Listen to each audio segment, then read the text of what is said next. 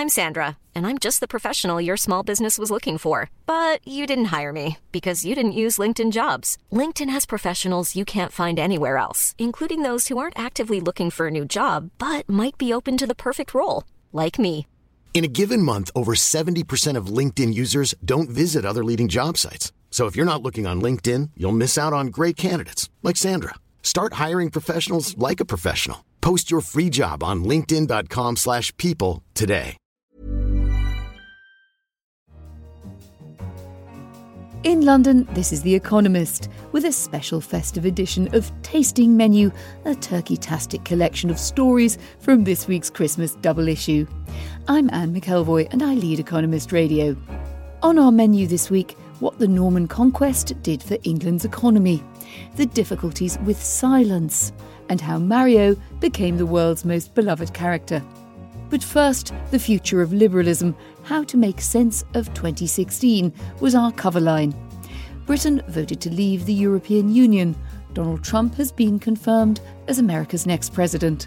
The established political order is under threat from populist politicians left and right. Liberal values are on the back foot, but the struggle for ideas must and can be won, our cover leader explained. For a certain kind of liberal, twenty sixteen stands as a rebuke. If you believe, as The Economist does, in open economies and open societies, where the free exchange of goods, capital, people and ideas is encouraged, and where universal freedoms are protected from state abuse by the rule of law, then this has been a year of setbacks. Many liberals have seesawed between denial and despair. Some have written epitaphs for the liberal order and issued warnings about the threat to democracy.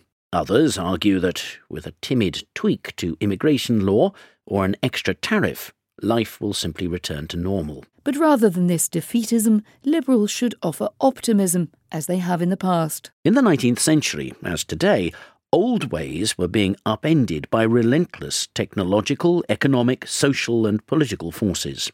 People yearned for order. And reformers provided universal education, a vast programme of public works and the first employment rights. Later, citizens got the vote, healthcare and a safety net. Yet despite liberalism's dominance in much of the West for the past quarter century, liberal ideas have become a bit lacklustre. Nothing half so ambitious is coming from the West today. That must change. Liberals must explore the avenues that technology and social needs will open up. So our message for liberals in the new year is to take up the challenge with gusto and vigour. The bitter harvest of twenty sixteen has not suddenly destroyed liberalism's claim to be the best way to confer dignity and bring about prosperity and equity. Rather than ducking the struggle of ideas, liberals should relish it. This may have been a turbulent year for the world, but nine hundred fifty years ago, England was having a transformative time too. The Norman Conquest kicked off in ten sixty-six, and its memory is still very much alive today. But while many still groan about the brutality of the invasion, it's worth noting that England's economy was reformed by its European overlords, and it ended up doing quite a lot of good. The reasons for the invasion were complex. Early in ten sixty-six, Edward the Confessor, then King of England, had died heirless, sparking a crisis of succession. His brother-in-law, Harold Godwinson, took over, but Harold's claim to the throne was weak and he faced resistance, especially in the north of the country. William, Duke of Normandy, just across the English Channel, reckoned that he was the rightful heir. And so he did what any self-respecting medieval invader might do. He gathered together an army and sailed over. The result was bloody. At the Battle of Hastings on the southern coast of England, Harold was killed and his body mutilated. One account describes how a Norman knight liquefied his entrails with a spear. A similar attitude was taken to England's existing institutions. The Anglo-Saxon system of government and economy was razed to the ground. The lands of over four thousand English lords passed to fewer than two hundred Norman and French barons. And as with other economic shocks, property values took a tumble. In Sussex, where William's army landed, wealth fell by forty percent as the Normans sought to assert control by destroying capital. From Hastings to London, estates fell in value wherever the Normans marched. But after wanton destruction came a dash of much-needed structural investment. The Normans took some policy decisions that would meet with the approval of modern economists. At a time of radical uncertainty, they ramped up infrastructure spending. And it paid off. Total wealth actually increased. Real G D P growth in ten eighty-six to thirteen hundred was probably two to three times what it was in the pre-conquest period. No pain, no gain, I suppose.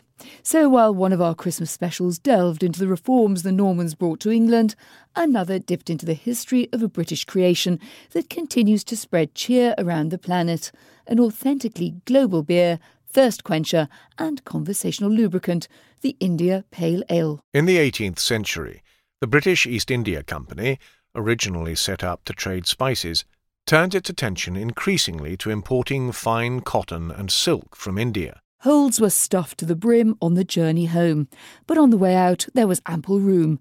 Thirsty sailors eyed an opportunity. Boredom between the comings and goings of the ships led company men in India to make an art form of feasting and boozing. Arguably still the world's favourite pastime. To help this art form along, wily entrepreneur seamen packed the holds with hams and cheeses, crockery and glassware, and good supplies of drink, mainly beer and wine, sometimes Madeira picked up en route. Must have made for a jolly voyage then. As its flavour evolved, word of the liquid treasure spread, and soon everyone wanted a taste. As I P A conquered taste buds in India, it spread around the world, turning up in America, Australia and Southeast Asia. Its popularity spread in Britain as empire builders returning from India wanted to keep drinking it. And who could blame them? Another of our specials explored the meteoric rise of a mustachioed tradesman from small-time supporting character to global superstar. It's the story of how a rotund plumber from Brooklyn became one of the world's most loved characters. His image appears on everything, not just T-shirts and mugs, but solid gold pendants. Not the Pope, no, but Nintendo's Mario. So ubiquitously popular, even politicians have been getting in on his success. At the closing ceremony of the Rio Olympic Games, Shinzo Abe, the Prime Minister of Japan, made his grand entrance dressed as the chubby plumber. Some of the worldwide audience was doubtless bemused. But it was a huge boost for the statesman's celebrity. Eating at a Singapore restaurant soon after, Mister Abe was recognised by fellow diners. "Look," they whispered to each other, "it's Mario." Well, there's the kind of recognition any politician would kill for. Mario's unmistakable style was shaped by the technology of the time. Some design decisions were dictated by the technical limitations of low-resolution displays. The hero got a bushy moustache so that there would be something separating his nose from his chin. He got a hat because hair presents problems when your character has to fit in a grid just sixteen pixels on a side. And his name? Well, he was originally called Jumpman, rather awkwardly, after his deft ability and remarkable stamina for the skill. But Minoru Arakawa, the boss of Nintendo in America, was searching for something a bit more marketable. Mister Arakawa was visited at Nintendo's warehouse outside Seattle by an irate landlord demanding prompt payment. He was called Mario Segale, and he had a moustache. Thus does destiny call. Mario's global success has been enjoyed by children of all ages, and our next story is also about a trend that proves kids don't have to have all the fun. Perhaps it's time to grab our crayons from the back of a drawer, or indeed from a child's hands, because adult colouring is back in vogue. The adult colouring books of the nineteen sixties owed their popularity to their countercultural captions rather than anyone's artistic aspirations. "This is my suit," read one popular publication. "Colour it grey or I will lose my job." The Executive Colouring Book, published in nineteen sixty-one, was full of such sardonic comments about corporate life. Yet in this recent vibrant comeback of the genre, this mocking tone has largely been rubbed out. The emphasis now is on actually colouring in the elaborate designs and on the therapeutic benefits that come with it. Johanna Basford, an ink evangelist from Scotland, led the charge in twenty thirteen with Secret Garden, and has sold more than twenty million copies of her nature-themed books worldwide. But there are still some smudgy shades of the last generation. Titles like Dinosaurs with Jobs and Unicorns Are Jerks retain some of the spirit of the nineteen sixties, and a crowded subgenre of books containing nothing but intricately designed swear words combines the stress-relieving joys of cursing and colouring. A little blue indeed. If scribbling on profanities doesn't take the edge off the inevitable stresses of the festive period, why not try a little obligatory silence?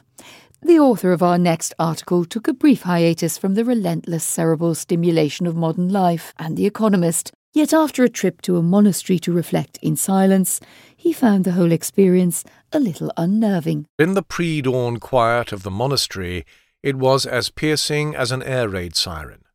Shortly before four a.m., a monk struck two gongs, one about a second after the other. The monastery began to stir, soft footsteps and the rustling of clothes, no voices. Profound silence seemed to be a mental oasis in a hectic world. For someone whose working days are relentless blizzards of phone calls, emails, tweets and deadlines, and whose home life is filled with the constant screeching and breaking that only children at the demon puppy stage can provide, a week spent in silent meditation within the monastery's walls sounded heavenly. No demands, an inward focus, time to breathe and reflect. But plunging into the silence proved more disconcerting than was expected. Your correspondent's modern mind craved stimulation. The sought-after silence brought only soured boredom. This, say meditation enthusiasts, is just the first stage. You have to push through it to reach something worthwhile on the other side. It turned out to be easier said, or easier to recall in silence, someone else once saying, than done. So to follow our writer's internal musings on the origins and importance of silence, and to find out whether he made it through the seven-day silent retreat, pick up a copy of the issue available on newsstands now. A strange quiet will befall one building in central London in twenty seventeen, as after fifty-two years, The Economist says adieu to our current office. Our final taste of this week's issue is from an article bidding farewell to twenty-five St James's Street, an architectural masterpiece and a formative home. You can work in a building for years without really seeing it, and journalists who pride themselves on their acuity can be especially oblivious to their surroundings.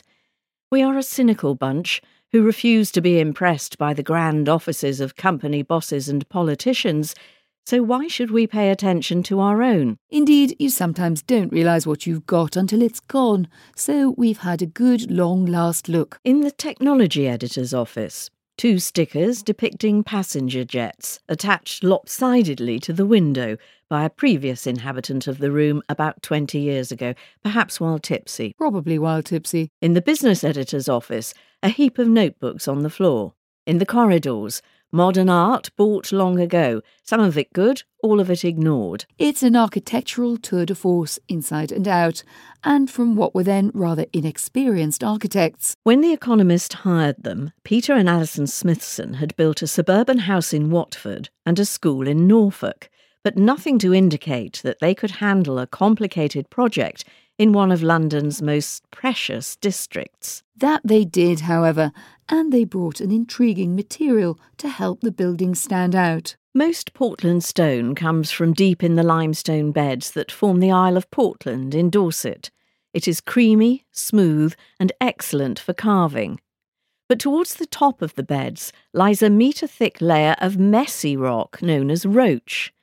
In places, roach contains fragments of oyster shells. But from all the wonder that we see in the building, we're equally inspired by what we see outside of it. Those spectacular views from the upper floors are not just a pretty sight. Out of our windows, we see a vibrant metropolis full of cranes, which reassures us, as in a nostalgic populist era we need reassuring, that the free flow of capital and people are wonderful, enriching things. And we hope as we head to our new home next year that it reassures you too. I'm Anne McElvoy. That was our Christmas tasting menu. Don't forget you can read all of these articles and more in this week's double issue. It includes a cryptic crossword and a colouring page to keep your brain busy over the festive period. Do keep sending in your feedback by emailing us, radio at economist dot com, tweeting us or writing to us on Facebook. In London, this is The Economist.